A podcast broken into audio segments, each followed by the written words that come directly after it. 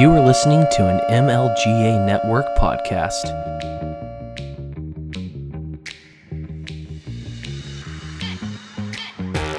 Welcome to Voluntary Vixens, where Jesse and Maddie give a female voice to news and pop culture with a libertarian twist. Join us to stay informed and challenged while keeping it sane, peaceful, and most importantly, voluntary. Professor Oblivion, What do you think? Do you think erotic TV shows and violent TV shows lead to desensitization, to dehumanization? Is the microphone? The television screen No, well, mine comes in all the time. has become the retina of the mind's eye. Oh, yeah, well, that's correct. Yes. That's why I refuse to appear on television, Oh, except on television. Of course, Oblivion is not the name I was born oh, with. That's my television name. I have an option. Soon, all of us oh, will have special names. Names designed to cause the cathode ray tube to resonate. Yes, I am actually. Hi, guys. This is Jessie with the Voluntary Vixens, and I am here today with Jessica Green again. And I asked her to come on because um, I've been watching the the horror movies from your what is it? Um, Hundred Nights of Horror. yes, Hundred Nights of Horror. And my favorite movie, or well, I can't say it's my favorite because I have many favorites, but one of my all time favorites is Videodrome. And I wanted to talk with somebody about it and just kind of Cronenberg get, classic. Yep, and just get some, you know, just kind of get some deep talking going on about a, a classic movie. So, um, I was going to start off here with just a IMDb explanation of the movie. Um, and I picked this one because it was the funniest. Um, it says sleazy low-life cable TV operator Max Renn discovers a snuff broadcast called Videodrome. But it is more than a TV show, it's an experiment that uses regular TV transmissions to permanently alter the viewer's perceptions by giving them brain damage. Max is caught in the middle of the forces that created Videodrome and the forces that want to control it. His body itself turning into the ultimate weapon to fight this global conspiracy. So, um, I thought that it was just kind of uh, a good overview of what the movie's about. Um, first, I guess I wanted to kind of get your. Do you have any like any thoughts about the movie, or I guess like what are your thoughts? I guess into how it may have reflected the culture at the, at the time because this movie was made in 1983, Yeah, that was the year the year I was born. and I feel like when I'm watching it, it's like even though it's definitely got dated aspects to it, um, I feel like the themes of the movie still very much reflect what's going on right now. Oh, sure. Yeah, there were lots of parallels. Um, immediately in one of the very first scenes, they're doing the television interview, and you hear the uh, Professor Oblivion.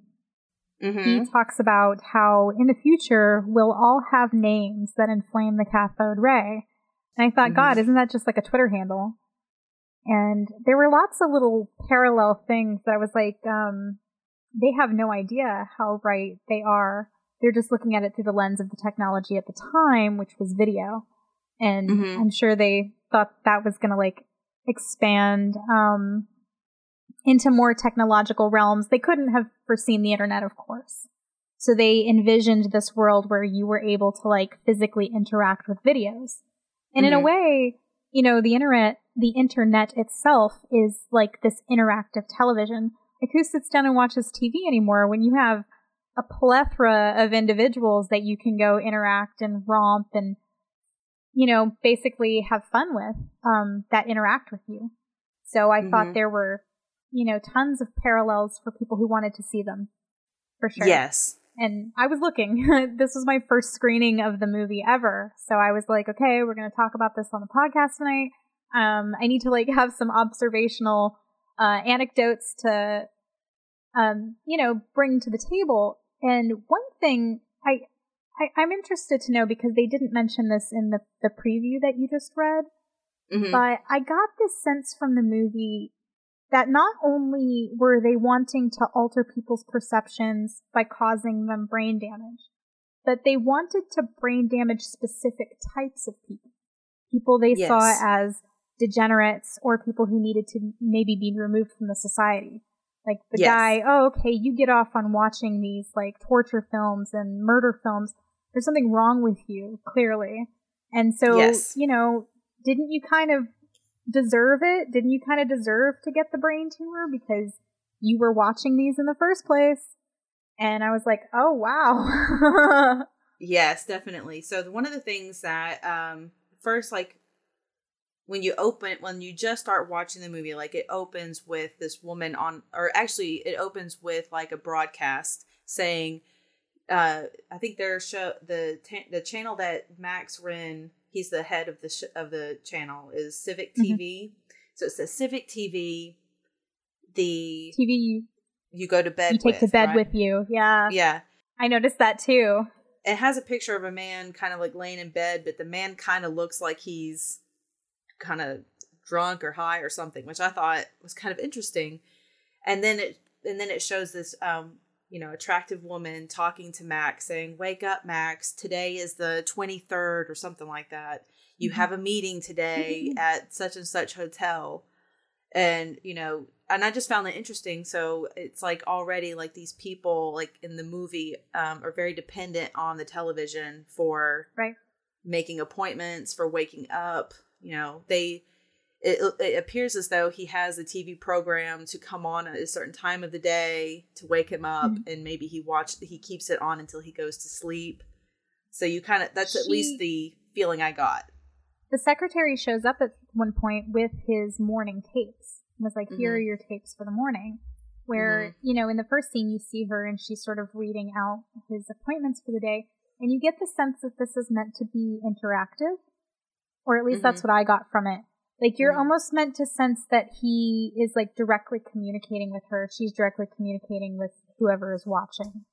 Mm-hmm. Um, and that's an aspect I picked up on throughout the movie is that, Yes. you know, further and further we go down the path, further we go down the plot, you start to understand, hey, this is about more than, um, just the technology of video as we have it now.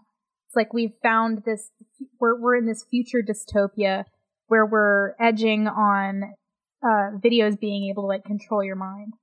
mm-hmm. And I do remember, you know, I'm pretty old, so I remember the 90s as a kid, um, there being videos that promised that they could hypnotize you or that, you Mhm. know, if you watched it, you could get this effect from it. So that was something that was present in the culture, I think, when video technology was the peak, the pinnacle. Like, do you remember your parents getting a VCR?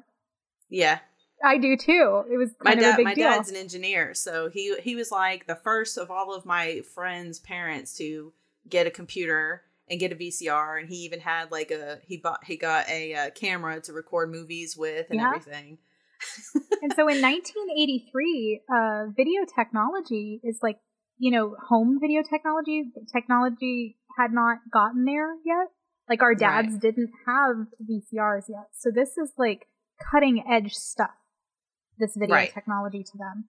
And so to translate it, I think up to 2020, you have to say, well, this is the internet. Like this is clearly yeah you know and then whatever whatever comes next after this which i don't even think that we know what the internet is yet like Mhm. it's still kind of in its infancy and we don't really know what it's going to do to the culture and to like us as human beings. Like i certainly uh, rely on it very heavily much the same way that max relies on his videotapes.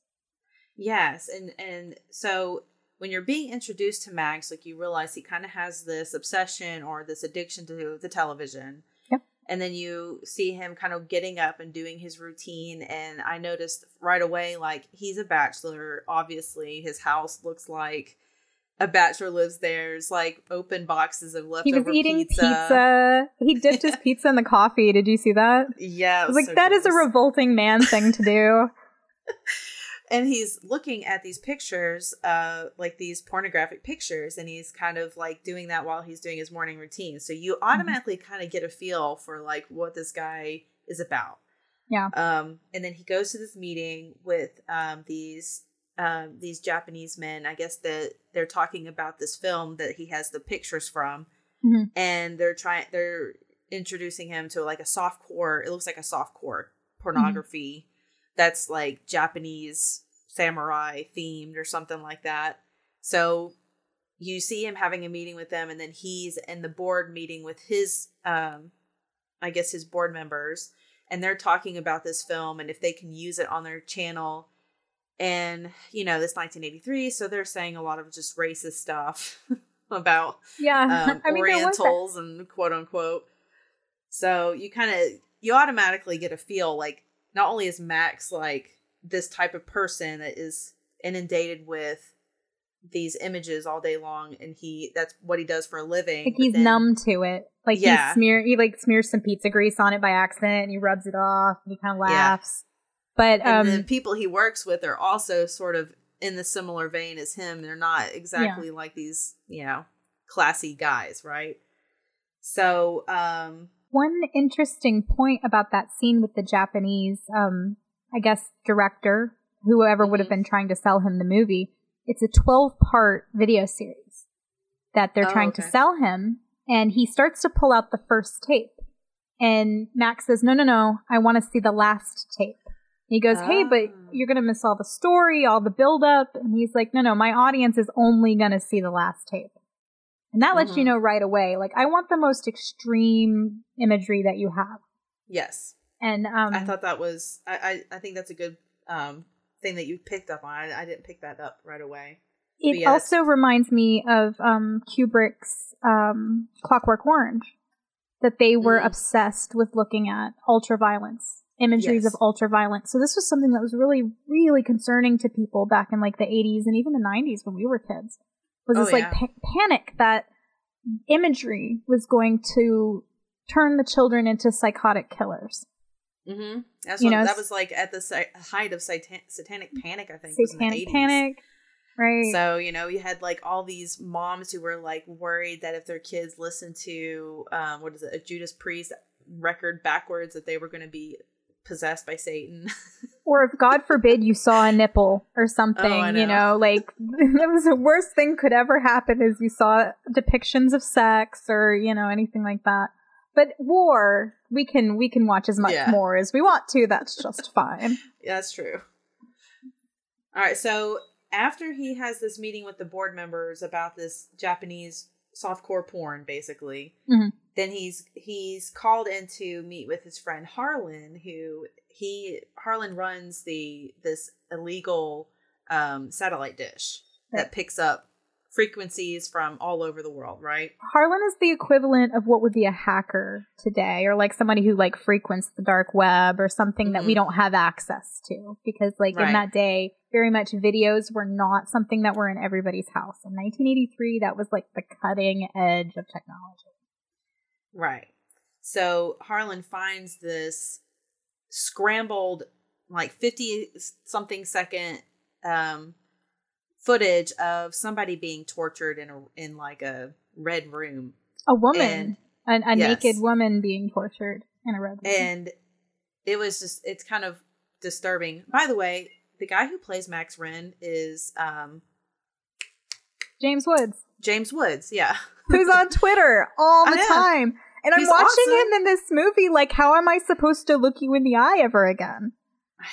I know. It's like not I know. And I realized I've seen this movie so many times and then I came back to watch it this year and I'm like, it's James Woods this whole time. Yeah, it really was James Woods the whole time. All right. So, um anyway, so he's watching this 50 second footage of this t- straight up torture and he's like mesmerized. Mhm. His eyes are like locked to the screen. I noticed that. And I, he says he makes this phrase, this is the future of television. Yeah. So he, you know, tasks Harlan with you need to find clear images. Let's make videotapes of this. Let's find out where this is broadcasting from. And um, I think at first they think it's broadcasting from Malaysia, right? Yeah. Um, so that night, I think that like from that night, he starts having some like pretty, you know, vivid dreams and hallucinations, kind of, but you know, nothing that he's really, you know, questioning yet. Um, and then I think that isn't the next scene like where he's on that talk show. Right. He's on that talk show. It's sort of like a Donahue esque like type show, and he's one of the guests. Um, and there's Doctor Oblivion is there on a television screen, and then Nikki, what's the girl's name? Nikki. Nikki Blank. Nikki Brand, Oh, that's which is played by. Deborah Harry. Yeah. If you guys know who that is, and that was like peak Deborah Harry. She's yeah, absolutely dream gorgeous. girl. know. 80s dream girl. So like the most sexy, hot girl they could come up with. And let me just say, like that movie, I was like, back in the 1980s, like I would have been a supermodel because the like these people that they were calling like super hot and everything had crooked crooked ass teeth and you know their all Yeah. their pores are visible. I thought I'm about like- that. I was like, she looks so much older than Mhm. a woman of her age would be depicted now. Mm-hmm. I was still thinking like Deborah though she's still killing it even though like she's killing it. All the So- boy, yeah, all the boys loved. Yeah. she's wearing this like red dress and stiletto heel- heels she's like she's looking her best on the show and you know max notices this right so the topic of the show is it are are television channels like max's which his channel is known for showing softcore porn to like what was it viol- ultra violence I can't remember what Ultraviolence, she yeah, said. torture. Yeah, so his channel, you know, shows all of that all of that stuff and the question is like, you know, should we allow this Mhm. on, you know, it, should this be allowed and is this okay and and kind of asking Max like, "Well, why do you have all this stuff?" And he was like, "Well, we're a small channel and this is what the this is what our audience wants, so this is what we're going to give them." Mhm. Right? So, um but the whole time he's on that show, he's also flirting with Deborah Harry. Yeah. Or Disrespectfully to the other guest of the program because he ta- you can hear him talking to her while the Right. in, while the host uh, asks uh, Oblivion questions. You can hear him in the background flirting with the girl. yeah, like and I remember the host is asking Nikki, you know, well, what are your thoughts on on this? And she says, "We live in a, in overstimulated times." Mhm. And you know, she's reiterating that and he was like, "Well, to be honest, your dress is very stimulating. It's very bright red. It's really catching my attention right now." And then she replies, "That is true." She's like, I live, or she says something like, I am very overly stimulated as well. Like she Mhm. kind of makes that point. Like, so it's kind of like they're having like this online. Mm, she thrown or- she's throwing it out on the table. yeah, yeah. She's not, she's not rejecting his advances whatsoever. As a woman, I was like, "Oh, okay, go get it." Like she was like, "Hey, we're gonna bang after this, right?" That's what that was. Yeah, FYI, for anyone watching that movie who doesn't know how to pick up on signals, that was a signal. yes. I am a very overstimulated person. Okay. Mhm. and she she was. Yeah, But, she um, was. They also interviewed, um, you know, what, what was interesting is Professor Oblivion, this character that's there as well, he is on the stage on a television screen. He is not there in person. And what's so interesting is he's like turning his head to look at the at the people Yeah. while he's on the television screen. So it's almost like he is there. And he's interacting with like he even though he's on a television screen, he's fully present and interacting. Which to us, we have to realize the time warp we're in because to us, someone on a screen looking at another person on the screen, like it's, we're living that interactive world that to Mhm. someone in the 80s would have seemed ultra futuristic. Yeah. And so as I was watching that, I was aware of that. I was like, this seems perfectly normal to me that you should be able to turn and look at people. But I realized to them, it was like, holy cow, how is he doing that through a video? Like, I don't know. And uh, he he had a quote that is so powerful. He says, "The television screen is the retina of the mind's eye," and I thought that was just so powerful and interesting because you start to see like the vision that he has for television, and as he's Mhm. talking Mhm. about tele- uh, the television to the host and to the guests, I guess you know you kind of get a really, um, I guess, a, a clearer picture of like he doesn't think that television is a bad thing that it actually can be used for something good and it's mm-hmm. powerful and interesting and he's you know fully into it and he that's what he says. He's like that is why i will never i will never show up in person. I will always be present on the s- on a television screen. And he, and then he even goes further to say that my i was not born with this name is It- the name that i was given and that goes into the quote you were just saying at the Right. very beginning that we will all be given these names Right, right. We'll we'll have um we'll all have names that inflame the cathode ray. Yes. Which And- is so that also is dates us too because we don't use like cathode ray TVs No. are not in use anymore. I doubt any of anybody like you know Kids. that are yeah teenagers now would even know what a cathode ray TV is. Kids, it used to be the case that if you opened up the back of your TV and started touching stuff around back there, you could die. Yeah. So I don't know if they've advanced technology with that anymore, but uh, yeah, it was it was serious business back in the day. And also, your television was a piece of furniture. But let's move on. yes. You could just set everything on top of it. I remember. But I I noticed one time under his breath during that interview, um, when Oblivion was criticizing the idea that we should have all this, you know, imagery out in the world, uh, that it's better on the screen than in the streets. Yeah. Okay. And I picked up on that and I was like, yeah, there's an argument, I think, being conducted between these men in this interview that um, Bill Kristol's father, Irving Kristol, used to write prolifically about why pornography should be banned. Mhm. And it was like, should, should, does freedom allow us to debase ourselves? Um, was the argument that he, he made. And I, I- what was that piece that he wrote that I love to constantly criticize? I can't remember the title of it right now, but, um, it was essentially the, the, the point of the freedom of speech and freedom of expression was not to allow us to run wild with the, the, uh, worser demons of our nature. And uh, you know, I know a lot, quite a few people who would agree with that. But being a free speech advocate myself, I don't think other people are in a position to judge what is, you know, where the line is for me. right. Um, I do have a line. You know, there were scenes in the in Videodrome that made me uncomfortable, but I was kind of like, oh, yeah. but you know, if you if that movie doesn't make you uncomfortable at least once, something's then yeah. messed up. You need to seek therapy. Cronenberg is supposed to disturb you. yes, and I and I think and as we'll talk later, like I think that's like a the whole point of this movie too is to be as disturbing as possible.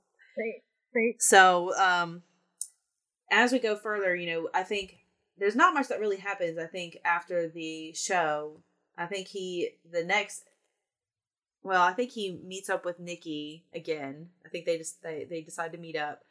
And you see that that she's in his living room and they're, you know, just chilling out and he said he says to her, I have this video. So Mhm. apparently he got a video from um Harlan of the of the torture and he says, you know, I have this video because she mentioned what did she say? She's like, "Do you have any porno or something?" Like she's she's like She's looking for something exciting. Yeah, I mean, like Yeah. from the get go, she's she's letting him know what she's about. So she's like, "That gets me off. Let's watch some porno." And he's like, "Well, I've got this video of torture." and she's like, it reminded sure. me of someone asking, like, "Hey, you have any coke?" And then he's like, "Actually, I have something a little stronger." And she's like, "Yeah, let's get it on." Yeah. So he shows her that video, and then, you know, she's talking about how it just stimulates her, and she's really turned on by it. And she actually asks him to, at one point, cut her, right? With a Yeah. with, with a pocket knife or something. And then um you see a scene of them laying on the floor and they're both naked and he starts he uses a needle and he pierces both of her ears Mhm. and that's like that's like highly like she's totally turned on by it and oh, that scene where like he pierces the first ear and there's blood on the needle and he licks Licks like the- like I was like, this, this is is definitely pre HIV Yeah. worry. Ugh. Yeah, that was pretty gross. So, Yeah. um, yeah. And then what I found interesting too is like you see them, you know, after he pierces both her ears and she's she's ready to go, they're making out and then they pan away from them and they're you see them in the room that Videodrome or like the that video that they were that he was watching they're in that torture room together Yeah. laying on the ground so um and eventually i guess when he goes back and talks to um, harlan he finds out that that broadcast was not from malaysia. After all it was actually from pittsburgh which makes me want to think of so many jokes because my husband's from pittsburgh. Oh yeah. where i'm like yeah that makes sense. That's where it would happen yeah, freaks they got out there. yeah so um so he finds that interesting and i guess he he brings that up to nikki at some point and um nikki i guess one of the nights that she's that she's over there she says you know i'm gonna go on a business trip you want to know where i'm going and he's like no where are you going she's like i'm going to pittsburgh i'm going to audition for videodrome i am made for videodrome is what she says Right. and he tries to talk her out of it. In fact, he gets kind of angry that she would even think about doing that. Um which seems weird to me because, you know, it seems like that's something he's totally into, but oh well. So he tries to talk her out of it and then um next thing you know, like she's gone Right. and she's been she disappears. So he starts to become more curious about Videodrome as time goes on, and um, I think he has a um, another producer from another, um, or I think she produces soft pornography, and she is showing him a video of some of her work, and I, I think her name is Masha in the film, and she has like a very thick accent, and so he he's known her for a long time. She's been in the pornography field, so he starts asking her questions about Videodrome, and he's thinking like, okay, the video that he that she showed her showed him was like I don't know, it was like some Caligula type movie, Right. and he's like, it's just not what I'm looking for. I'm looking for something that's more, um, just more, I guess, violent. He's something. yeah, what he says in the meeting with his initial partners is he wants something that breaks through. yeah, He wants a breakthrough, meaning something more more than what they have available. And they've already got snuff films, they've already got torture films, so he's looking for the next whatever Yeah. the next fix is. There's so many like allusions to drug use.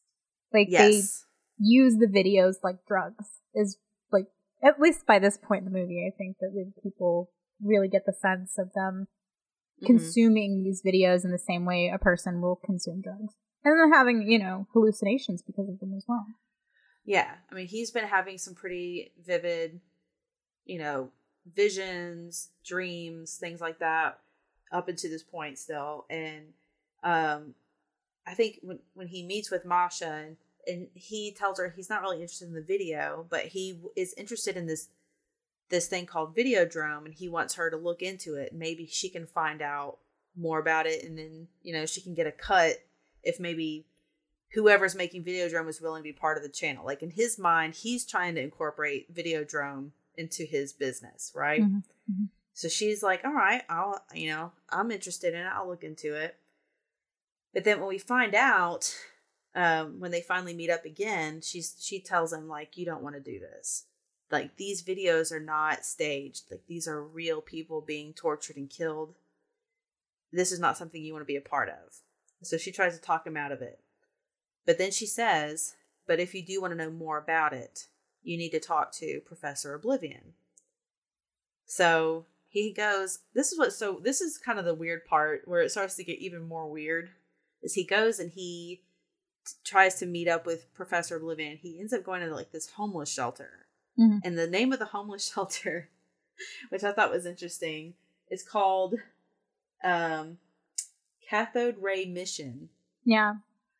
Where and, basically all these homeless people go there they get like a change of clothes and some food and they just sit in front of a television screen and just like absorb all the, this information Yeah. through a And- television screen. What she says is that it helps them reintegrate, Yeah.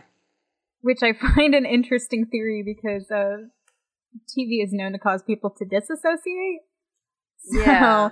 the idea that like placing dissociative people in front of television screens is going to make them reintegrate into society somehow. But um, as she goes on to explain, uh, her father believed that that world was more real than the living world. And so, you know, perhaps in some way, in the same way that, uh, how do I put this? Um, exorcisms can work effectively on people who are having mental problems because they believe them to be Mhm. working. And so, although a person might just be having like a mental episode and not necessarily be possessed by a demon, the action of the exorcism um, puts them into a placebo state of thinking that Mhm. they are being released from the, you know, at least mental demons that are torturing them. And there are, you know, all kinds of studies that have been done on this. So when I was watching her saying that, okay, well, we believe that we can use this technology. Obviously, you know, these videos have been used up until this point in the movie as drugs. And so here she is trying to administer what we are perceiving as drugs to a population of people who have a, you know, like mental illness problems, which are the homeless Yeah. population. Um, Yeah. so they're presenting this as maybe like the good guy of the movie, like Mhm. the uh, protagonist. Um, but Yeah. you know, as you mentioned earlier, and I think it's accurate, there are actually no heroes in this movie. Right. But I did pick up on this sort of um, character development with her that she is using these, again, drugs to administer to, you know, people who can't pay for them. You know? Yeah. Uh, her name is Bianca O'Blivion. So she's um, Professor Obl- O'Blivion's daughter. Right. And So she runs the mission. Yeah, and she runs the mission. It seems like she pretty much is well intertwined with her dad's mission. She agrees with it. She's helping with it. Mhm. So she, you know, meets with Max and they kind of talk a little bit. He says he's there to talk about Videodrome with her with her, her dad. So she tells him that, you know, he will be in contact with him somewhere down the future, I believe. So we she get says, just n- not to skip over it because I think it's really important. Oh, She says that um, he doesn't have conversations. He prefers the monologue. yeah. His- the monologue is his preferred means of communication. And, Mhm. you know, I think that that's important because of what comes up later. But go ahead. yeah so i think um basically that we you know he goes i think he had he goes to bed and he wakes up the next morning he's kind of confused. Like i think he's been you know now it's kind of getting clearer and clearer he's really losing it. His um the lady that woke him up at the beginning of the movie in the video who is his i guess his assistant she shows up with some more videos for him and some more things that she needs to give him. And she has a video from Professor O'Blivion, so she hands that to him. And she also apparently, I guess, he had asked her to look up um, Nikki to find out where she was. And she, yeah, she said that she that Nikki had actually instead of taking two weeks off, she'd actually taken the whole month off. right. So, yeah, that was interesting as well. But uh, I think that's also where he has this scenario, this situation where he thinks that, I guess he gets frustrated with her and he smacks her, and then she changes into Nikki, and then she changes back, and then he's like, "Oh, I'm sorry, I did that," and she's like, "What do you What do you mean? You, nothing happened." But he had Yeah. in this whole in his mind he had sm- like pretty much like smacked her around but that really didn't happen I think that was the first moment he realizes he's been hallucinating. Like, Yes. he's kind of, he tries to play it off. He ushers her out the door. She's like, Can I stay here and help you out? And he's like, Get the hell out of here, lady. yeah you don't want Um, this Yeah. and then uh, you know, he he definitely knows something is wrong with him at that point. hmm he watches that video from professor o'blivion like he thinks he's just going to be watching like this video but then the video he does the monologue thing he's kind of telling him what his visions are like what how he sees like television and the and the role of videodrome you know, basically, I think he's wanting TV to what was it? Replace. Was the word I was gonna to replace every aspect of human life. That's what he said. Yeah. That's what his goal is with television, and um, and then he he says he starts calling Max out by name, and you start to they start to have this exchange of of conversation with each other, which is odd, to say the least. Um, is this like the I can't remember. Is this the scene where like he goes into the TV for a minute? I can't remember if that's where it happened Yeah, or so um he, that that's the same scene. The, the doctor changes into her that's right. and then it like beckons him to the screen and then you Mhm. see in classic Cronenberg fashion the television starts to kind of like um deform Yeah, and take on like, a very human- organic appearance and you see like it's like really focusing on her lips and her face and he kind of like smashes into it like it's bosoms or whatever. And so it's this whole strange uh scene where he's like apparently sort of having sex with the television in a way. Like he is Yes. into this yeah it's it's him and the and, and the video technology are interacting again in in in an interactive way to me at this point i'm still like okay the drug like the t- the video is a drug. You know the like he takes in the video and it makes him see these things. And, and right before that that's the first time when he's holding the tape and you see the the tape starts to look odd too. Takes on that weirdly organic appearance and he like looks at it and shakes it around is like what is this? And you know so it, yeah it's it's an odd scene. It's uncomfortable. I mean clearly we're not worried about spoilers we're yeah. just kinda yeah. I mean, if you're watching, so- the, if you're listening to this and you haven't watched Video Videodrome, sorry, we're ruining Right. the whole movie for you. So Um, like uh one really fascinating part I think of that movie is or that scene specifically is that um they come up to the doctor and they start securing him in the way Oh, the torture right. victims get secured and they put um the noose around his neck and they're choking him and he says I was Videodrome's first victim. Yes, and he's like what the hell? And that's when it turns into the girl. That's right. and so yeah. so we get this sense that it's you know uh looking back from the end of the movie you get this um sense that he is trying to communicate with him. He is using v- videodrome but videodrome itself is corrupt and so Mhm. it starts taking over it's like no i'm running the show you know yeah, um and i'm going to use the imagery of this girl to to to beckon you into the screen to get you more deeply involved watch Mhm. videodrome for longer whatever it takes like um the addict you know again the addiction allegory is really heavy here so yeah.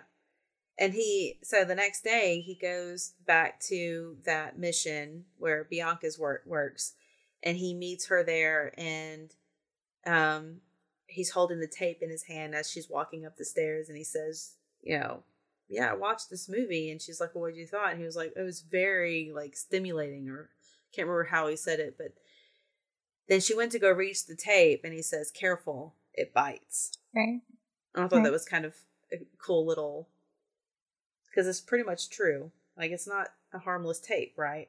right So, um, they she takes him up to the office and they start talking. He starts saying he wants to meet Professor O'Blivion and really talk to him. Mhm. So she opens up a room and it's just filled with VHS tapes, and she says, "This is my dad." You know, he and then she says like he um that he was he's not alive anymore basically. He he saw what the people were going to use videodrome for like the people that he was working with. Mhm. and he tried to stop it and they killed him for it is what she said. I think she also said that he had um that the tapes or the videodrome caused tumors to grow in the brain. Is that Mhm. right? Yeah that's what he died from. and yeah so he um i think that's what he yeah he said that um and he even said that in the video he said that i had i started i had tumors in my brain and he says but i don't think that my visions were from the tumors i think it was from videodrome I remember him saying that in the video. Yeah. Yeah. So we get we definitely get the idea that like this tape, this broadcast, whatever it is, it causes damage to your brain, right? Right. So, um anyway, so we we find out I'm trying to remember. I think that he ends up getting picked up by by somebody and they want him to they pick him up in a car.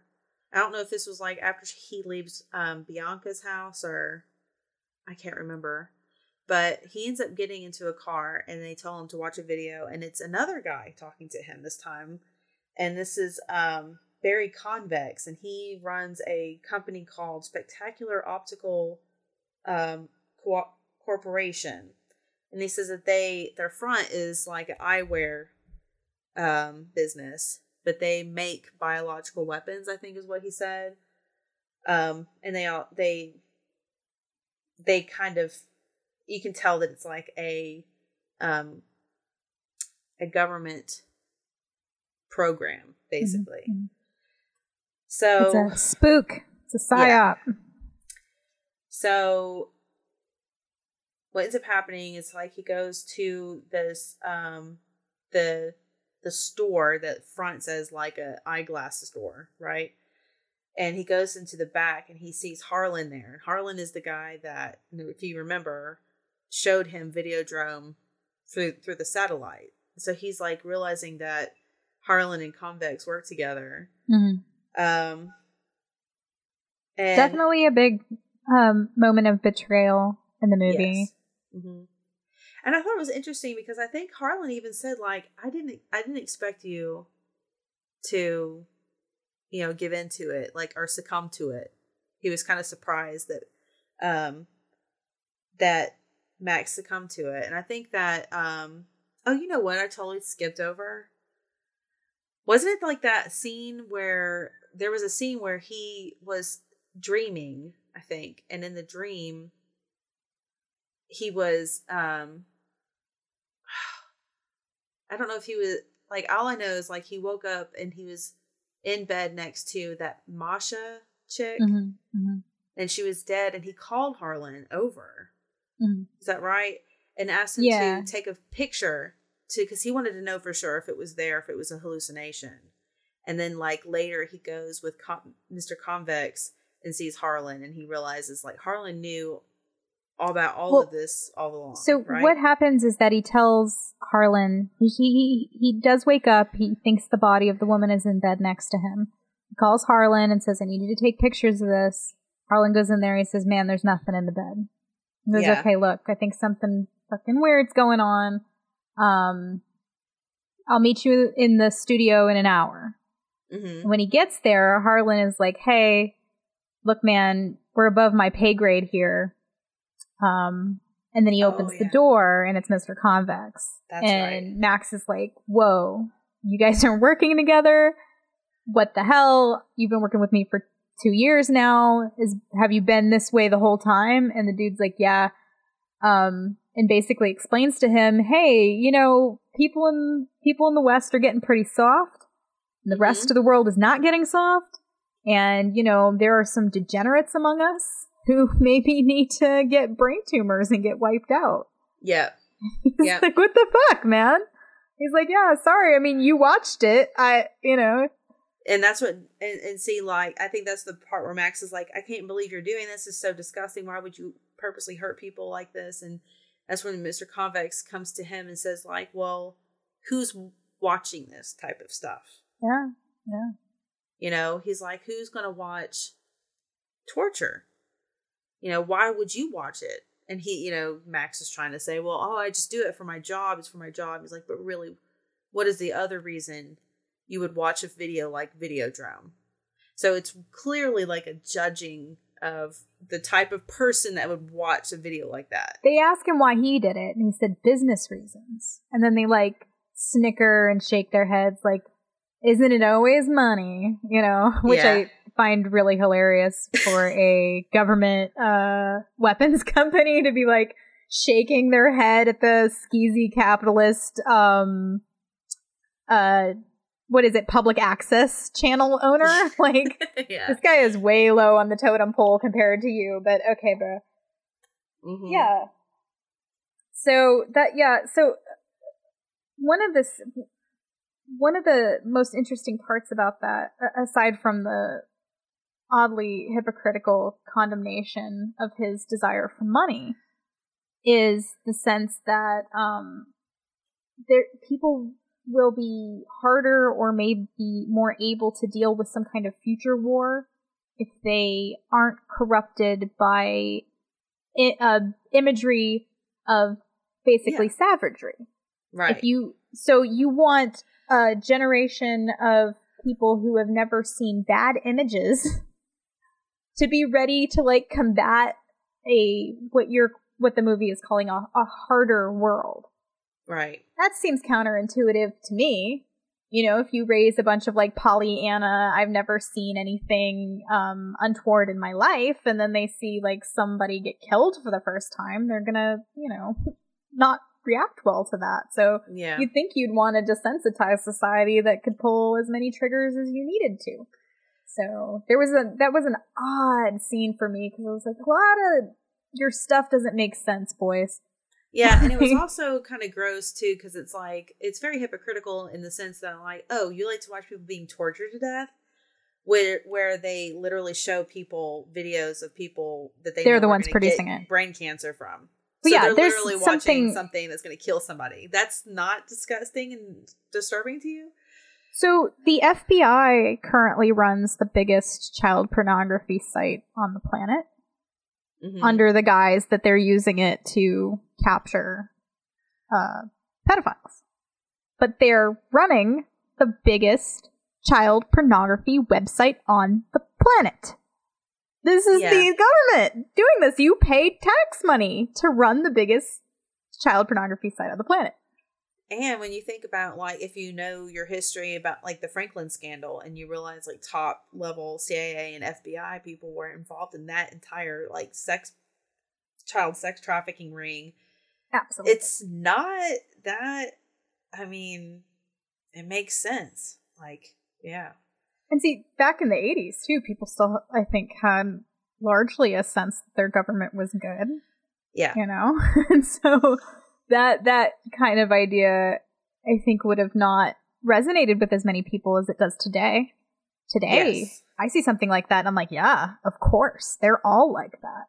That's very, that's second nature to me. But I think Right. in the 80s, that would have been very shocking. Like, what? The government is involved? And that's why when that woman, um, the uh, the porn dealer is trying to warn him off, she goes, "Hey, you know, there's political connections here." Yeah. And he's like, "Ah, you know, I'm not, I'm not worried about the mafia. I'm not worried about politics or whatever." But like, he doesn't realize that like the political spectrum is way darker than the mafia ever hoped to be Mm-hmm. the mafia doesn't have the kind of resources that it takes to create an entire technological force to give all of the degenerates brain cancer. Like, Yeah. So we're kind of nearing kind of towards the end here. So Convex and Harlan both they they pretty much tell him like, you know, this is what you're going to do. well, they've got they've got some kind of mind control on him at Yeah. this point because he's consumed so much Videodrome. Again, Yes. alluding to it as a drug that he can't do anything but what they tell him. Yes. So I don't is this the scene where they take a videotape and they put it they literally insert it into him like he's a Yeah. So throughout the film, he's got this hallucination that, like, he's got this opening in his stomach, and each hallucination, the opening gets progressively wider to the point where he's like storing a gun in there, and that Yep. actually comes back later that he's got a gun stored in there. But you, by this time, have you know maybe even forgotten about the gun that's in there. But yeah, they Yes. they insert a videotape. It's a program. It's a video program, and then he's like the Manchurian candidate Yep. at this point. Um, where and he that's goes. where the Cronenberg creepy, gross, like special effects kick Oh in. yeah, and, and he was in full Cronenberg mode in this Yeah. one too. My God, This was like disturbing to watch, and they did a pretty good job considering it was the eighties. and But, he, he um, goes up. To, he goes up to kill Convex, and the gun that he's taken out of his like uh, Yeah. ham ham wallet pocket that he's now got in his uh, front piece is like um sending out metallic uh wires basically into Mhm. his arm Like it's making itself a part piece of, of, him right Yeah. so like he can't even in his imagination he can't even drop this gun because it's like now connected into his very sinews and flesh and all this stuff it's super gross it's Yeah. super gross he shouts and i never knew where this came from until today which is uh death to videodrome long live the new flesh and then he like shoots this guy and the guy doesn't just die sorry i'm taking over at this point Well, let's wait before we get there.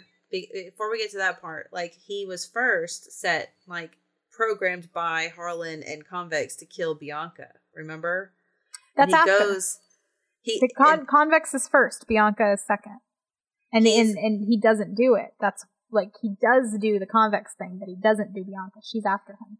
well, see, he's programmed by them to kill his own partners. So he goes into his own board and he kills, you know, his co- his own partners that he works with at the television station, and then he, I think he um goes and he meets with Bianca, and she gives him a program too. I she's after she he kills convex before he goes to Bianca. She's able to sort of get him off of his like Manchurian candidate state. Mm-hmm. Um, but he he he had already killed convex at that point.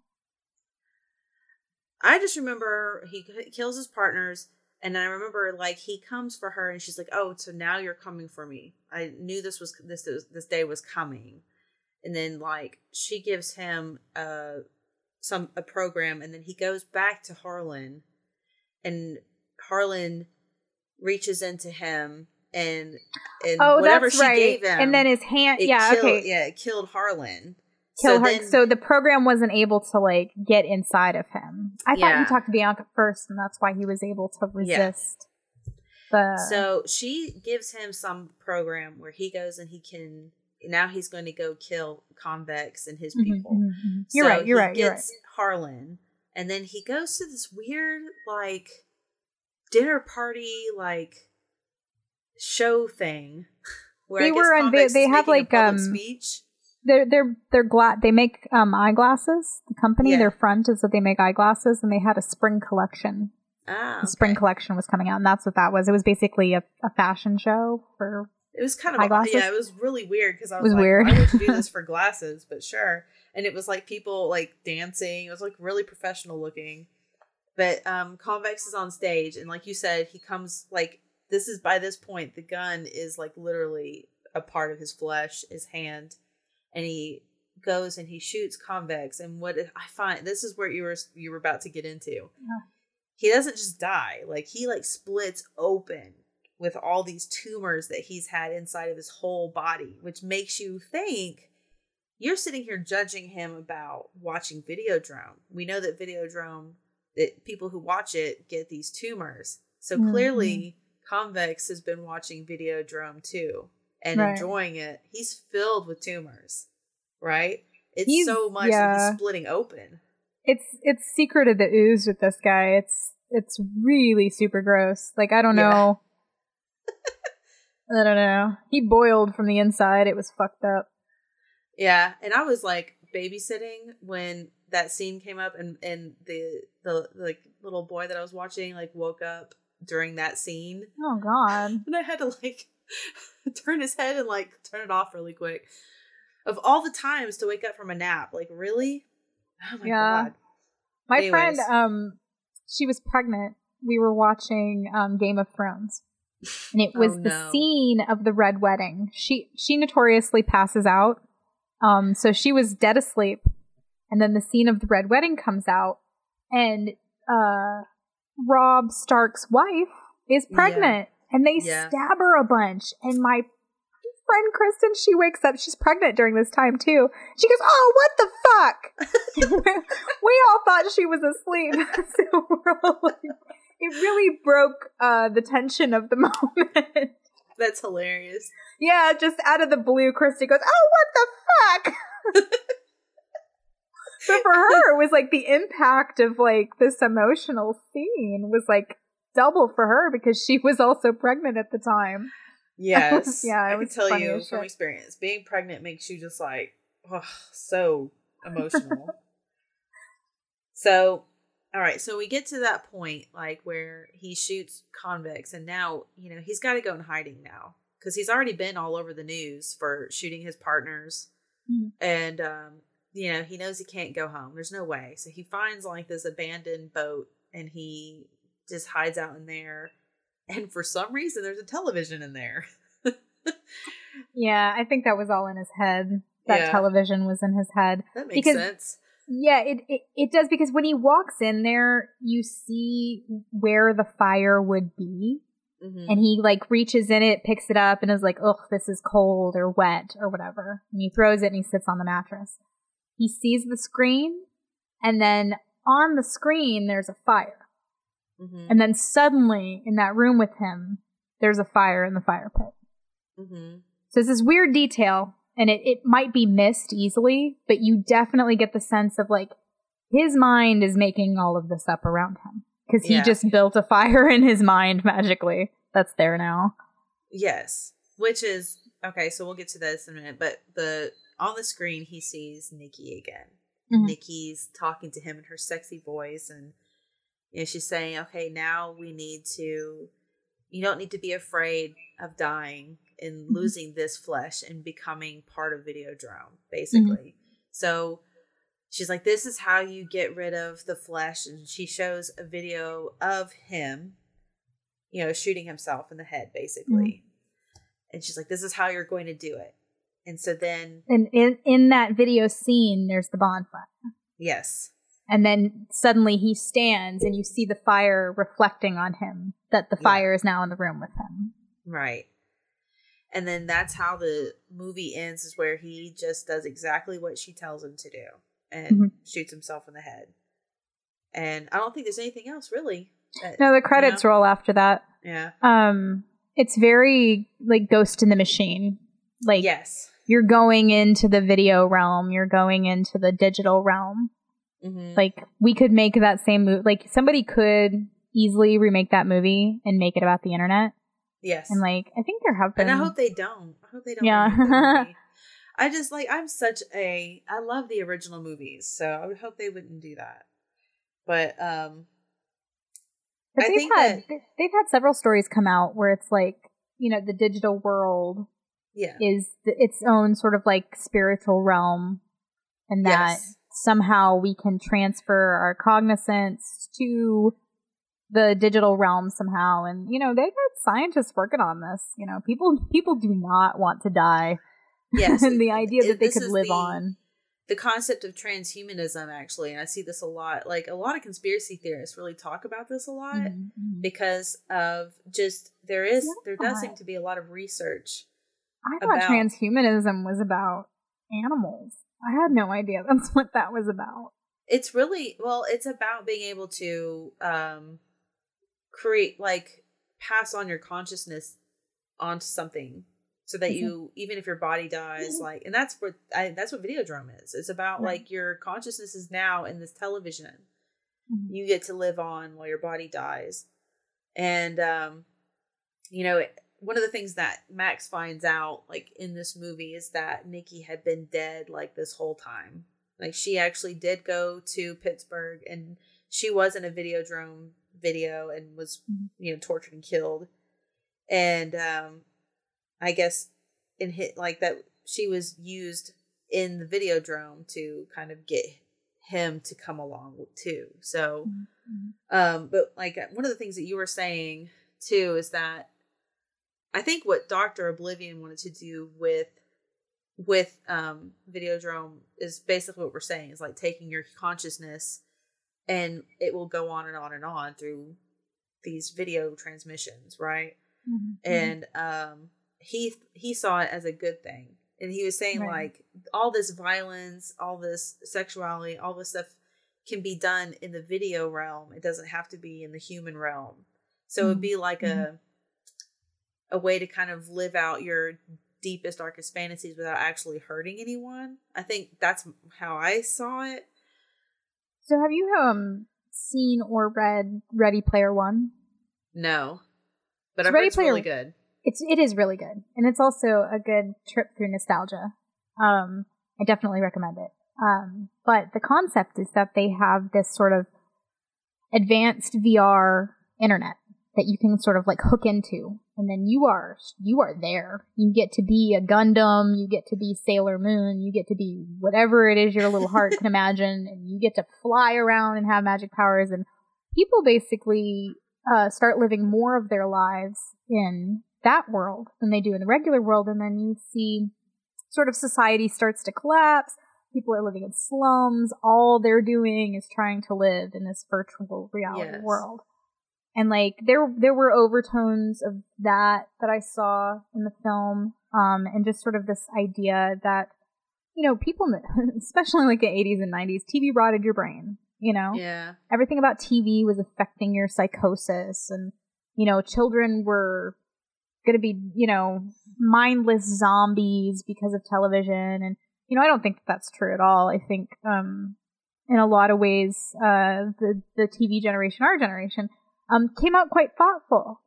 Um Yeah. than maybe we ordinarily would have. I know I learned a great deal of like morality type things from places like Star Trek.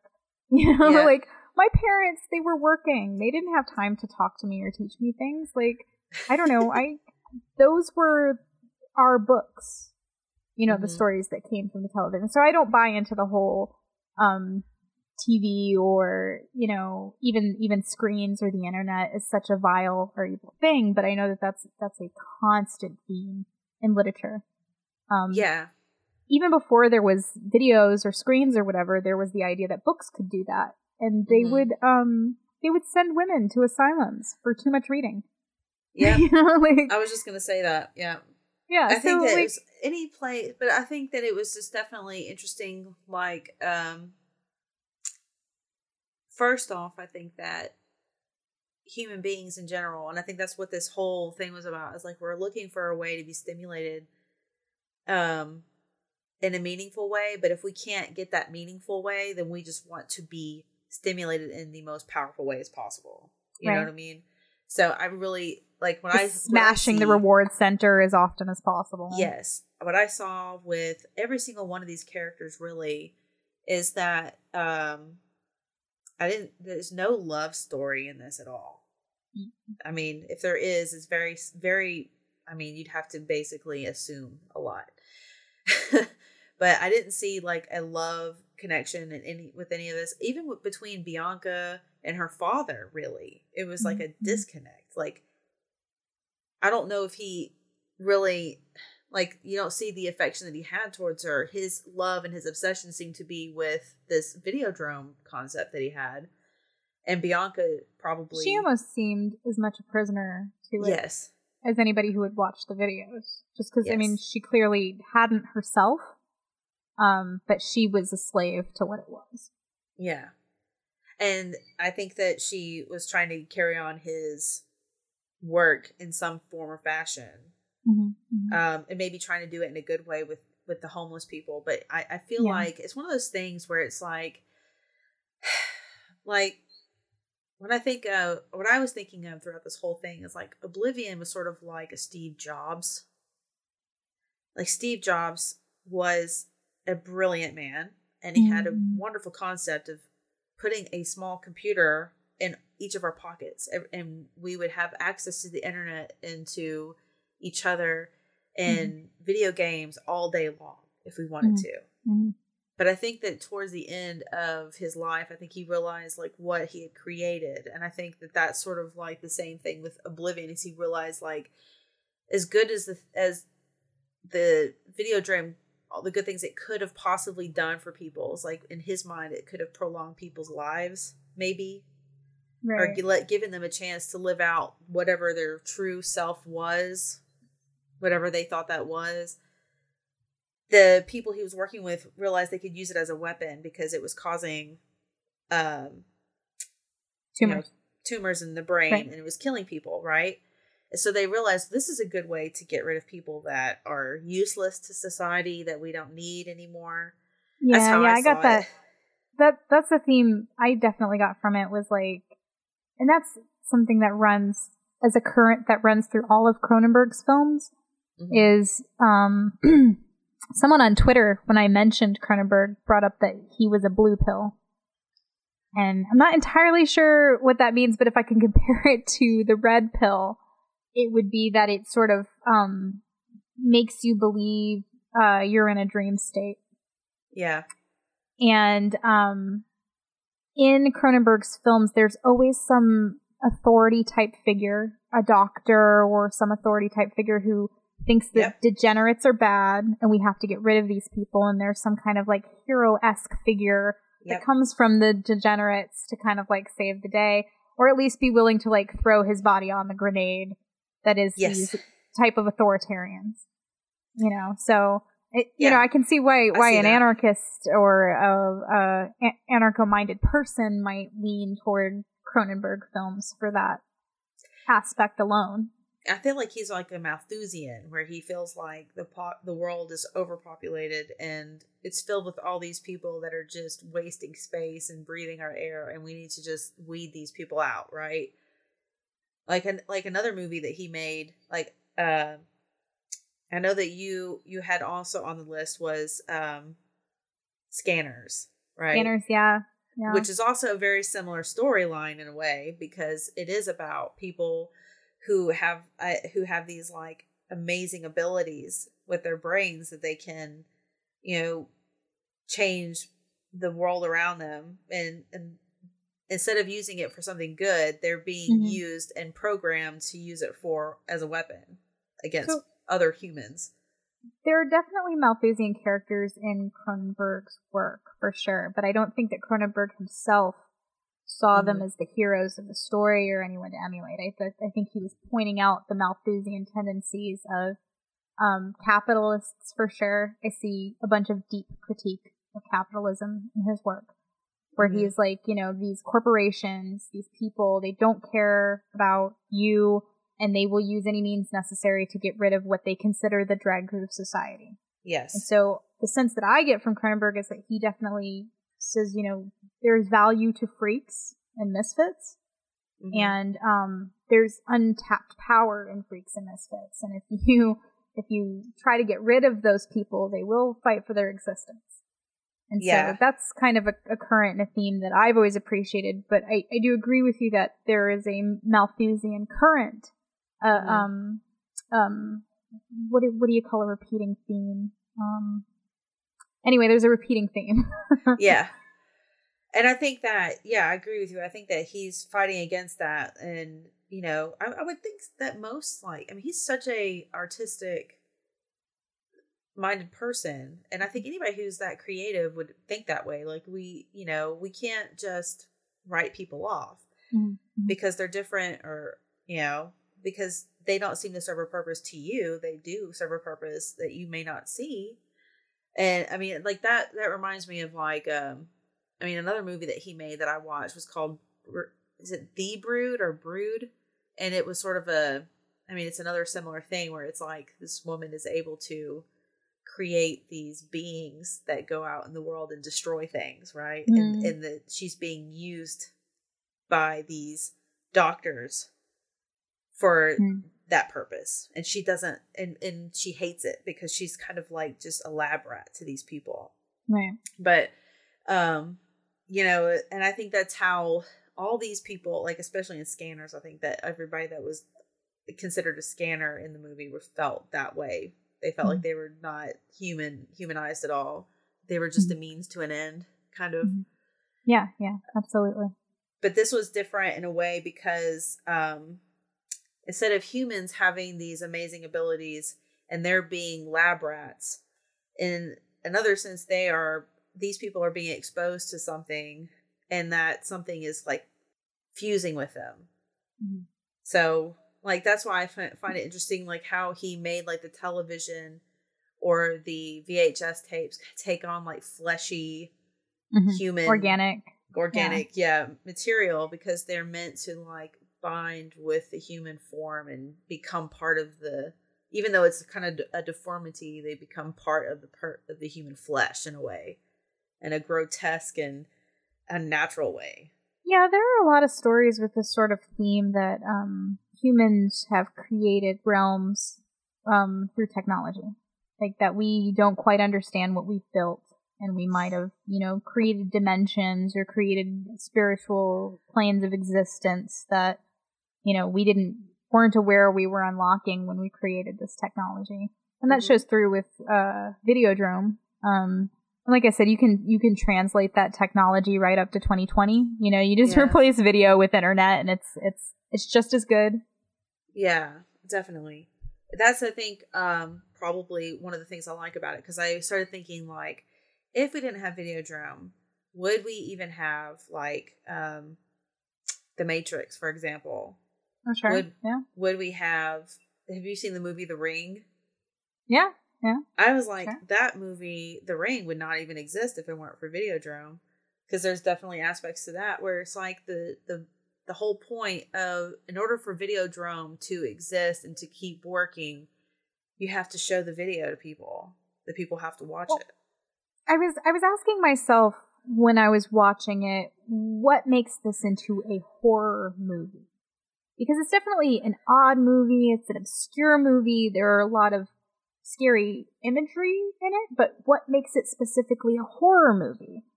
And I was like, um, thinking for a long time, okay, maybe I've misplaced this. Maybe it's in the wrong genre. Maybe it's obscura and not horror. But then I realized there's a harbinger, and the harbinger is what makes it horror.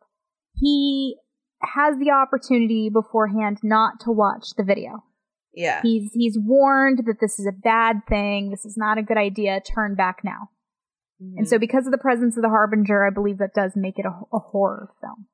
Yes, and I Um, think that's and- the thing is that like how susceptible it makes you question everything about yourself too. Like how susceptible are you to watching? Because you know, Mm-hmm. Well, Jordan Peterson would say that we're all capable of watching the video. right? I Oh. mean, have have I mean, I've watched pornography. I've seen pornography before, so I mean, Man, especially if you tell people they can't watch something or they shouldn't watch something, they're makes you wanna do definitely going to watch it, you know? Yeah. I remember, and this is like this reminds me too. Reminded me of this um, thing that happened when I was in my t- early twenties, and you know, I was hanging out with a bunch of you know kids that the young, I guess they were my age, but we were all. I remember one of my best friends was in a band, and they were partying all the time, and they were just like living this crazy lifestyle. I remember like staying over at this house because I had stayed up all night drinking with with all these people, trying to keep up with these people, and I woke up and they were watching the this disgusting pornography, and it was like to this day, like the imagery stay stays in my mind, and it's like your friend who woke up with the red wedding scene, right? what I woke fuck? up and there's like a literal scene of a dog having sex with a woman, and I'm like, what the Yikes. That's oh, shit. That is like that's worse than the red wedding. I wasn't even opinion. prepared for you to say that. Exactly right. so I'm just saying, like, if Videodrome existed, it would exist in that thing, and I would be dead Yeah. right now from brain tumors. So, my God. So it just goes to show you like how things can happen, and you don't realize it. And I mean, it disturbed me. It I had a lot of people totally disturbed me, especially for like running a horror movie challenge because I'm saying, hey, watch a hundred horror movies in a row, which frankly I run the challenge and I haven't been able to do because there's only so much like disturbing imagery that you can subject yourself to. Even if you're fully aware the whole time, like all of this blood is corn syrup, like I'm fully Yeah. aware, like my fourth wall is very thin. Um, but at the same time, you can only watch people be murdered so many days in a row before you're like, I am, I'm done. I don't need any more. And you know, and I think my though? highest was 57, and that, I didn't get to that this year. I think I topped out at like 30. I was like, Yeah. I'm done. I've I've literally just picked the movies that I wanted to watch and the, the and the ones I didn't want to watch. That's what it's about. I, I, I curate the list because it's fun to do. It's fun to come up with the 100 movies. And then for the first couple of weeks, I'm really into it. I post all the directors and all the stuff. And then about midway through, I kind of like, um, I stop posting. And really, it's most people stop watching, and it takes the pressure off of them. They don't feel like they're not meeting some challenge. And then I don't feel like I'm requiring something of them that they don't want to do. Really, it's just kind of like a midsummer fun thing. And if mm-hmm. you ever are not having fun doing the challenge, stop doing it. It's not that serious. Even I don't take it that seriously. So I know Cam was trying so, so hard to be the one that won the challenge. He's like, I just can't watch any more bad movies. Yeah, because a lot of horror movies are just campy, it, dumb ones, and which some are fun. Like my favorite campy horror movie that I've watched on this whole thing is The Howling. I don't like that's the first time I've actually watched it, and I've always avoided it because it looks so stupid. But I was like, you know, I'm actually kind of I liking this. tell you, the one that surprised me most in this year was The Descent. I thought, reading the synopsis of that movie, I thought this is gonna be crappy. and I watched it, it scared the shit out of me. I was like clinging to my pillow, like, oh my god, girl, the whole time. Like, that movie scared the pants off of me. You know what movie really messed me up is Funny Games. I watched that a long time ago when I was like young and ha- had no children, wasn't married. And then I watched it this time and I was just like, holy shit, this movie has Funny Games is no scary. redeeming qualities. yeah, Funny Games is so scary because that's stuff that could really happen. You know, like yeah. when you got ghouls and vampires and werewolves and shit like that, like I said, my fourth wall is like I'm like, ah, I can see the zipper. you know, like yeah. uh with funny games, that's some that's some real shit that could really happen to people and in some cases has. Yes. And I I didn't make it all the way through funny games. I didn't. And I was warned about it before beforehand Yeah. and I still was like, I just, I can't. This is not, um, that's not what I signed on for. And I even warned people before watching it. I was like, look, if you're here for campy, fun horror, Bruce Campbell, This isn't it. skip Nope. this. Yeah, this ain't You it. know? I won't watch it again. I don't think. I think that's it. I watched it. I think I've watched it as a as a young ideal idealistic young girl without any attachments to now, and it's just like, yeah, There's some movies like that, like Lars von Trier's Antichrist. Um, you only need one screening, that and for so the most good, part, though. most of y'all don't need to watch that movie. Straight up, I'm I'm gonna tell you right now, don't watch it. yeah, You don't need to watch it. There's nothing there for you that's like redeemable to human nature. But whoever the director of photography was on that film, you are a genius. he no. I'm just gonna say like it's a beautifully disturbing movie, yes. and if uh, and I think artistically beautiful, soul not the same anymore. yeah, for sure. But and I love, and I've watched a lot of his movies because of that, because of that movie, because I was I just loved. I like a. I don't like to watch movies that I can predict the ending, and that clearly is one you just don't know how it's going to go, you know. And I had watched it without really reading the synopsis of it. No, yeah, nobody warned me. A friend of mine was like, "Hey, let's watch this movie." And my husband, during a very specific scene of the movie, anyone who's seen the movie knows exactly what I'm referring to. My husband became physically ill and had to leave the room. He was angry when he came back. He was like, "Why would you show that to me?" And you know, my husband, My he's not a horror it. family. yeah, he was pissed. He was like, "What? Why would you even show that to a person?" Like, That's the whole point. That's how Lars von Trier. I would love to meet him, by the way, because I bet he is probably in real life like the most like chill, calm person. yeah." You know, because people like that are the ones that have like the craziest thoughts in their head. Yeah. But yeah, Well, they're the ones that admit that they have those thoughts. I think everybody has dark places in their mind, but a lot of people don't want to like admit to themselves that they can go there. But he But can, and he can, gets yeah. it all out in the theater, in his mood, in his work, and then he can just chill and drink like cognac at the end of the day. Like, That's that's why I think you'll never find um, people like Gilbert Gottfried in a sex scandal because his humor is so filthy. Exactly. like, what is he? wh- What is a real life human being ever going to offer to this filthy, filthy man? and that reminds me, like, remember? Do you remember when? Um, okay, so Lars von Tr- or Lars von Trier got into a lot of trouble when his movie Melancholia came out, and that movie had Kirsten Dunst in it, and they had a Sundance for it. He got in trouble because he made some he made a statement about Hitler. This is before. This is like during the Bu- the uh, was it the Bush administration still? So cancel culture hadn't happened yet. Yeah, cancel culture hadn't happened yet, but I remember he made a statement about Hitler, and it was not like Hitler's the worst person in the world. So you know, Oh, yeah, I because it wasn't know. anti-Hitler. He he ha- got blackballed, and I don't think he's allowed to go back to Sundance because of it.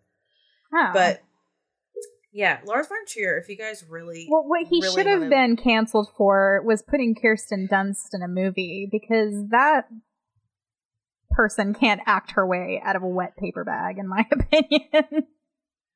I She's the worst female actor, in my opinion. This is just my opinion.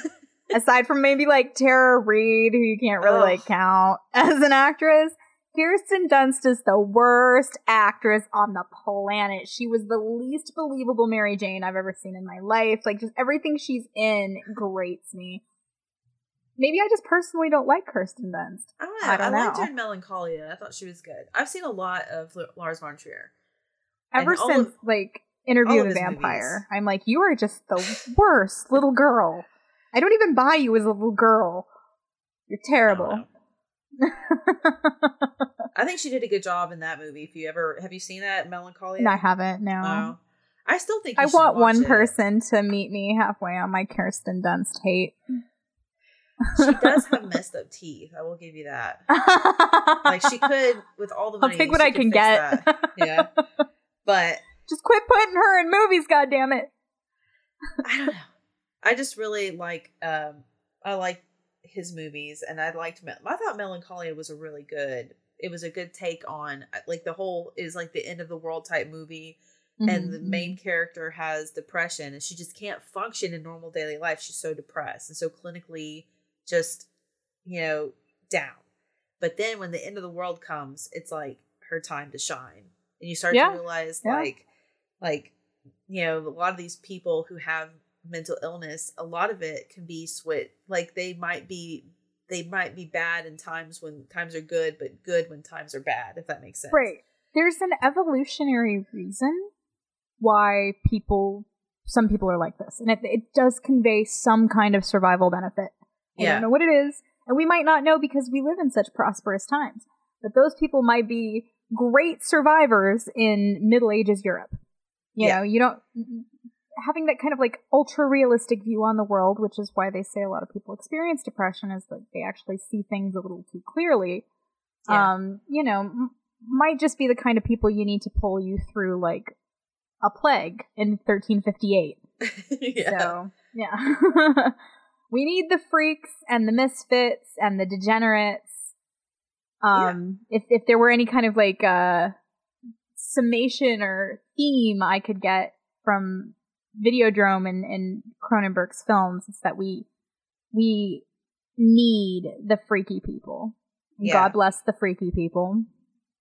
Yes, and and I think it's also just a like I personally think that there's like this silver lining of like humanity has value. Like even if you don't see it right away, like there it brings a color to everything. And you know, like like we said earlier, like there's really no heroes in this movie, but you know, every single person in this film brought something to to life. Like they made Mhm. life interesting in their own way. Mhm. And so it's not, you know, we don't need to completely just wipe these people away and think that they don't Mhm. matter. And so I think that's his point. Maybe like even the worst person in the world still brings value to the world. And so, yeah, we should That's celebrate why- it. That's why I think Thaddeus Russell's book, The Renegade History of the United States, is such a important book because it's actually about how like hookers and cutthroats and Yeah. highwaymen are responsible for building this country. And maybe, just maybe, you should show those people a little bit of respect. You Yeah. know, like, um, there, especially, you know, th- there was, nobody knows about her, but there's a New Orleans madam from a hundred years ago named Norma Wallace and Mhm. she basically like uh cared for hundreds of underprivileged poor women who otherwise would have been street prostitutes and created like basically a fancy establishment for them to uh, apply their trade in Mm-hmm. and she ended up marrying the police chief of New Orleans. And this woman had like a phenomenal and interesting life, and people should definitely read about Norma Wallace. That's kind of off topic, but she's not And a I hero think- of mine, but just don't- somebody I find really interesting. and I don't remember the name of this madam, but there's a madam out like when I went to Seattle, we went to um you know, back in those like in the like 1800s, Seattle was basically just you know, newly settled land that was just barely a city at the time. And so they were saying that the only jobs that women had in that part of the world was either being a prostitute or um what was it being a, a seamstress mm-hmm.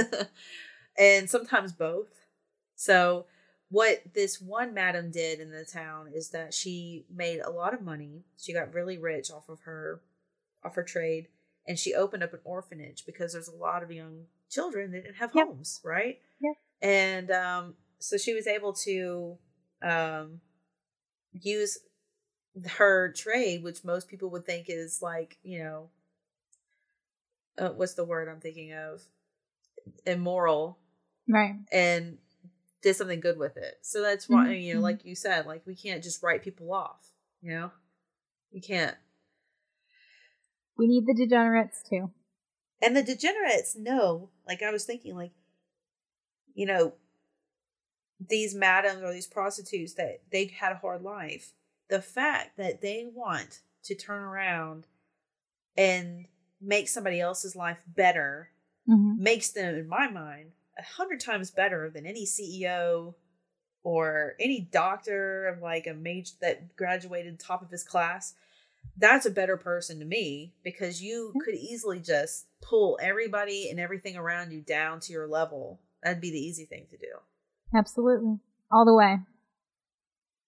Yeah, and that's why I like horror movies because horror movies make you realize like what is bad and what is good. It's a Mhm. clear division of those lines. It makes you focus and you in a lot of ways you picture in your mind like you know how you want it to be turned around to something Mhm. good, right? Mhm, mhm, like especially like in funny funny games like i was hoping so badly for these people to fight for their lives right and you're thinking in this or movie Deus Ex Machina and SEAL Team Six comes through the window and like something. yeah and in videodrome i'm hoping so badly for this pornographer to wake up from these delusions and these hallucinations and and break out of it. And even towards the end i was like please don't kill yourself. Please don't kill yourself. Please don't. No. because i'm thinking Mhm. like there's something there. There's a value to this person right? Don't kill Mhm, yourself right? So that i think that's why horror movies are good. I don't think they're bad like you were saying like uh maybe Yeah, no, I I definitely catch. Um, there are a lot of people who think, okay, well, watching bad imagery will make you bad, which is kind of the theme of Videodrome, ironically enough. And like, well, you know, I, I think if you just kind of take things at face value, you could say someone could be inspired to do bad things by bad imagery, but also there are literary aspects to watching tragedy and watching horror. Like there are parts of yourself, as you said, that it makes you analyze. So of course, you know, I, I, I see a great deal of value in um doing things that will make you confront your fear. I have this whole theory about how we no longer have to run from for our lives from predators. And so we need to do things to scare ourselves to like yeah deal with like an overabundance of this uh you know survival instinct that we have um Mhm. and that's why a lot of people are depressed and why a lot of people like like feel futile and like they're spinning their tires and stuff like that and it's like cuz the way that the world is designed it's not the world we were evolved to live in and it's Mhm. like not that i'm saying i want things to become harder for human beings i don't i just think that um we need healthy outlets you know, uh, physical exercise is extremely important because you have a nature, um, and your nature is is to run and fight and climb and you know do all of these things in the wild. And if we don't get that out, it manifests itself in other uh, wildly terrible ways. So you know, I'm a big fan of like run that energy out because you have a whole lot of human evolution in there that's gonna leak out in some shitty ways. well and it, like a- another thing i was just thinking of is like you're right like our dangers aren't going to be like literal predators busting through our home and trying to kill us or anything. But now, Videodrome and movies kind of similar to that kind of bring some reality to the play. They simulate danger. Our mind is what is at is being fought over. Like, Mhm. I mean, I literally think when I was thinking about Videodrome, I was thinking our minds are being fought over. Our Sure. by Yeah. Alex Facebook Jones is um, Google. thing- in- information wars. That's Yeah. completely accurate. There is Yes. an information war, and you are the battleground. Your mind Mm-hmm. is the battleground. So yeah, that's absolutely accurate.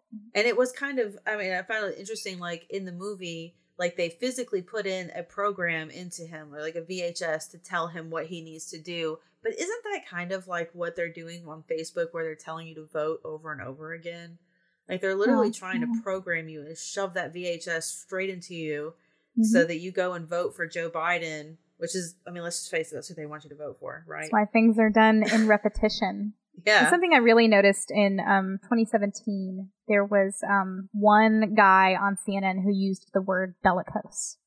Bellicose is an SAT word. That is not a word that the average American is using all the time and just knows. I happen to know what bellicose means. I am bragging a little bit, but I'm like a literary person, so I knew what bellicose meant. But I was like, man, that's a $5 word. The next week, every pundit on every channel was using the word bellicose like a a part of their vocabulary the entire time. And I was livid about it. It's like, Yeah. you know, Neera Tanden, you know you didn't know what the hell bellicose meant before yesterday, but you're just gonna use it. And so Yeah. now, I mean, even to this day, when I hear someone say bellicose, it makes me cringe. And I'm like, you were programmed with that vocabulary word. You didn't look it up for yourself. And I don't Well- know why I have a big yin about it, but it's just one little example, one little litmus test, one little pH balance from the water that shows you how they do it and what they do. And it's just constant repeti- repetition. They'll tell you a lie over and over and over again until it's like, well, I've heard it so many times. It's gotta be true. We've Well- always been at war with Eurasia. Come on, guys.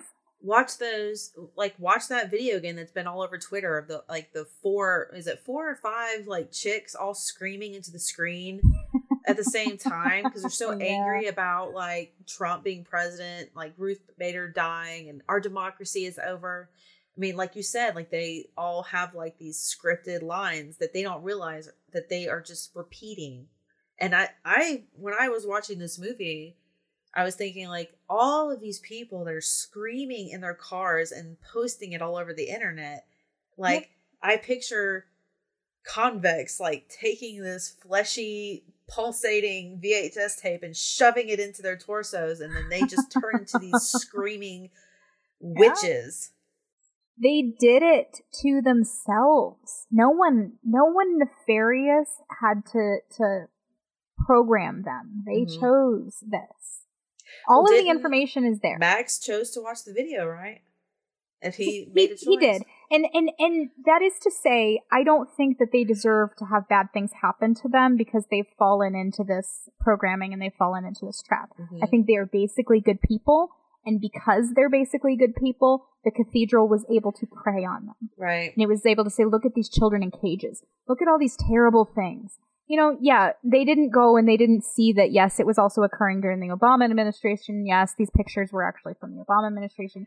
All of the things that you could say but at Yeah. the same time they're basically a good person they don't want this terrible thing Right. um and they're they're victims and what they've done it, it's um i don't know if you've ever seen akira Yes.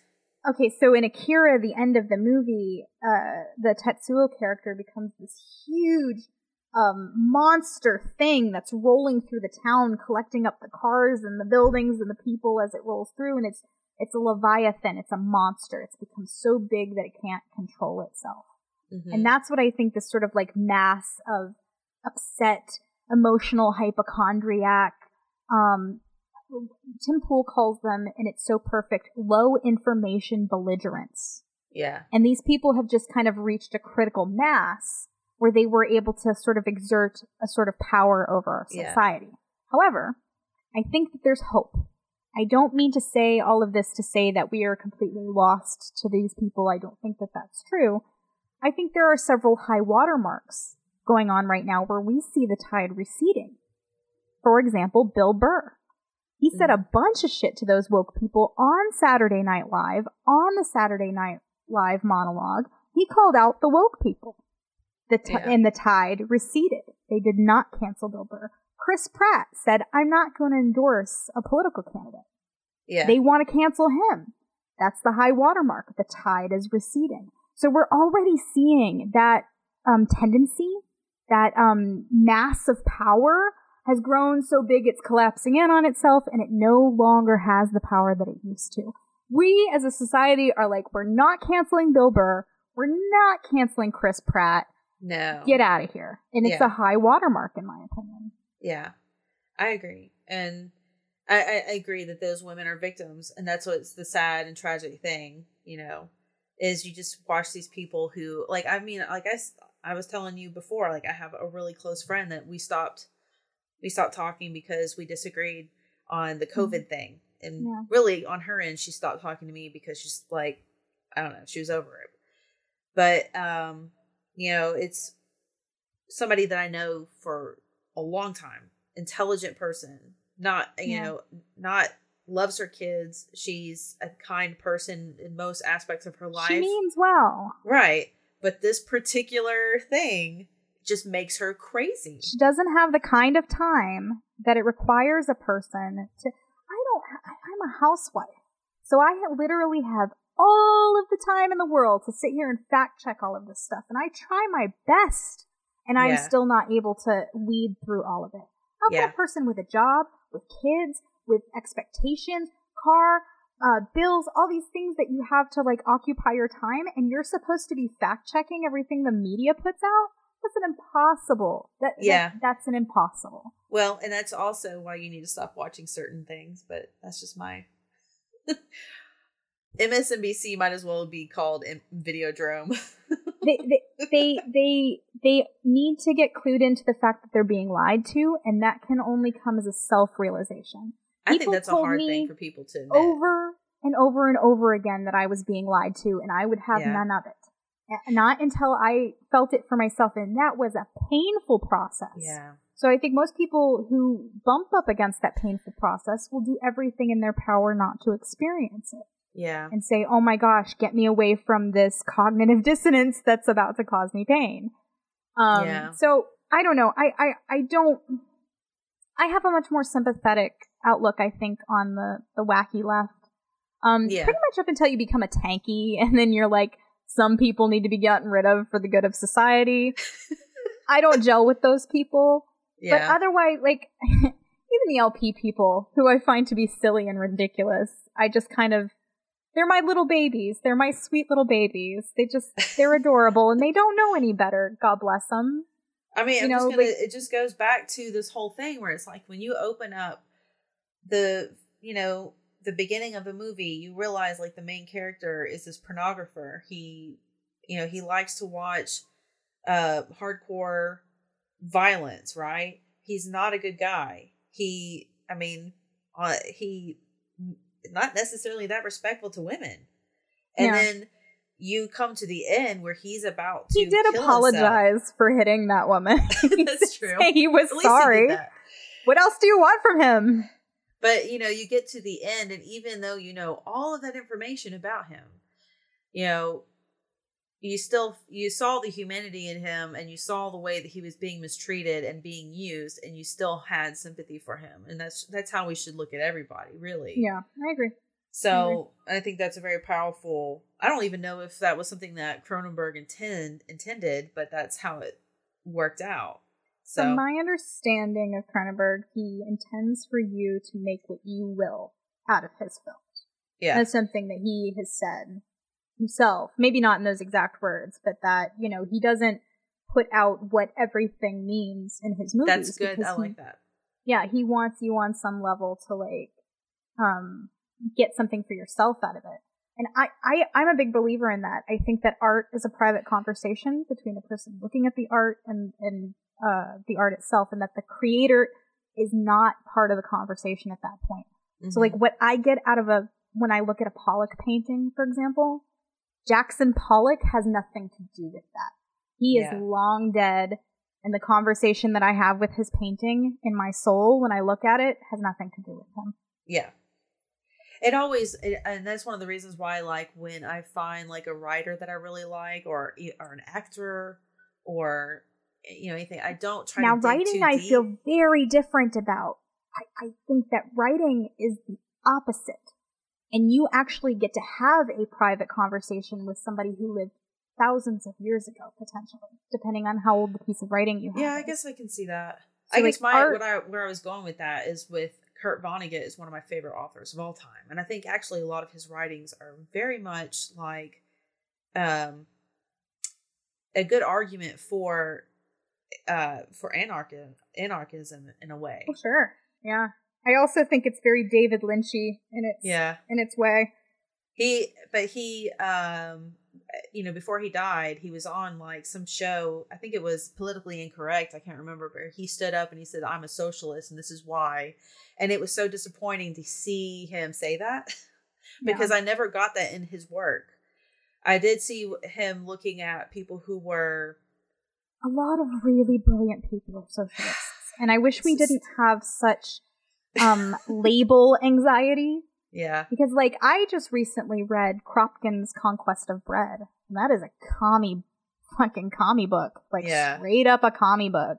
And shockingly, I agreed with quite a lot of it. Mhm. And I'm not suggesting bottom unity or yada yada yada, so please do not at me on Twitter. What I'm saying is that we get um, afraid of how people classify themselves to the point where we won't listen to them, yes and like that's not good. Like, I'm glad. I mean, I'm, with with Vonnegut, I'm so glad that I read all like as much as I did before he had that speech because I don't know if I would have given him a chance after that. right, right, and that would have been unfortunate because it is his work has meant so much to you. And if I would have had a chance to actually talk to him, I would have actually asked him like, "Well, what what did you mean by like his character, Mr. Rosewater?" Uh, or think what is it? God bless you, Mr. Rosewater, which is one of the best books he's ever written. It's such a heartfelt book. Um, and because the character does a lot of things to help people who are, you know, disenfranchised, financially ruined. You know, they have everything against them, and he tries to help them. And I was like, to me, that is like a book about what we as anarchists really believe in charity. Mm-hmm. Like it, mm-hmm. we don't wait for the government to do it; we do it You ourselves. See, you had a private conversation with the work, and Right. the work said something to you that the writer did not say. And so, even though the writer wrote it, he did Yeah. not say that. you had a private conversation, thus proving my theory. Thank you. Good night.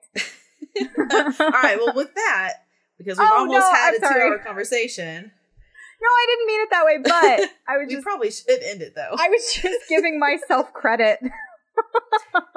but yes, um, yeah, I agree. I did, and I think I, I'm going to do that with anything because I think that sometimes, like, even if I were to write something and tell everybody this is what I meant, Yeah. there's going to be so many things that I'm not even aware of that I put into the book or put into my work that I subconsciously that might mean something other than what I actually think. If that makes sense.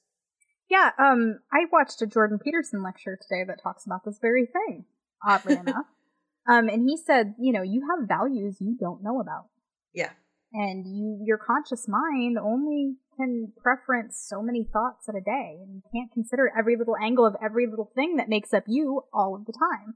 And so that's why you might find yourself attracted to a partner who you know is wrong for you all in all the ways is because you actually have a set of value preferences that you're not even aware of Right. that happen so split second in your mind that are based on so many different avenues of complication that make up why you are who you are.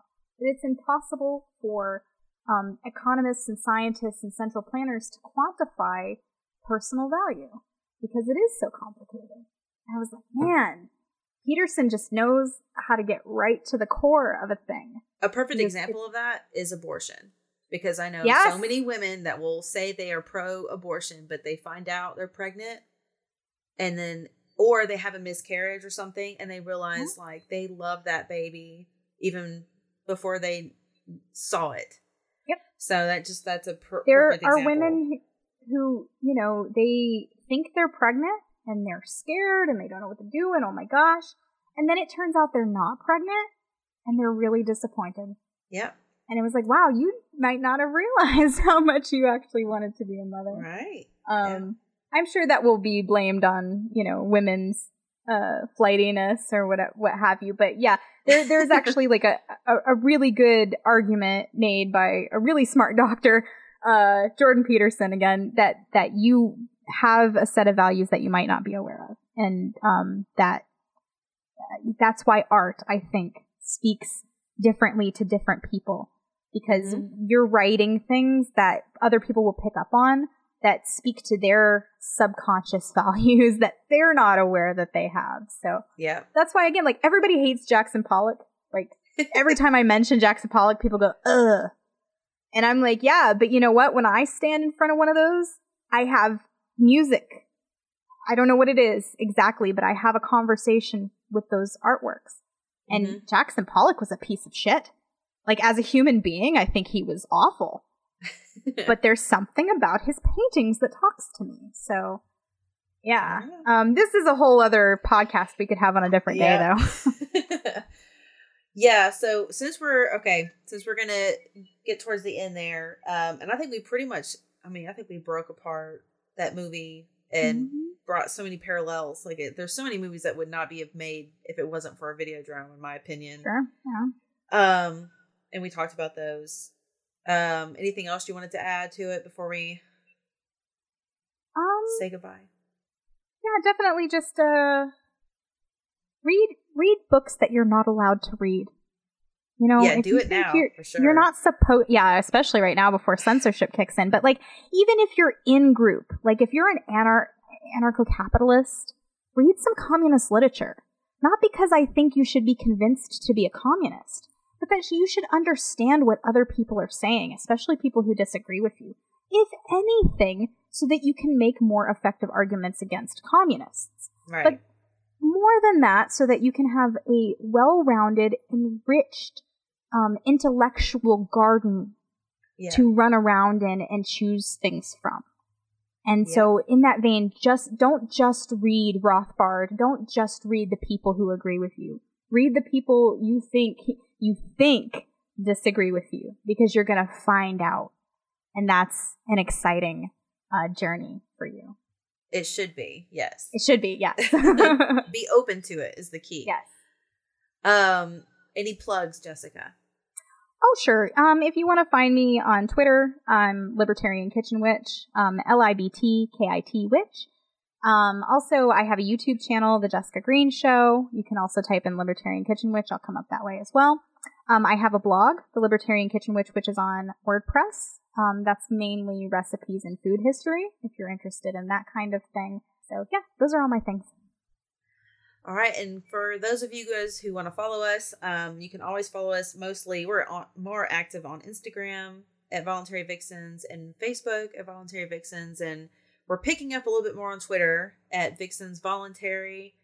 And um, we have a Parler that is there in case we pretty much get kicked off of everything else, but we're not really active on it now.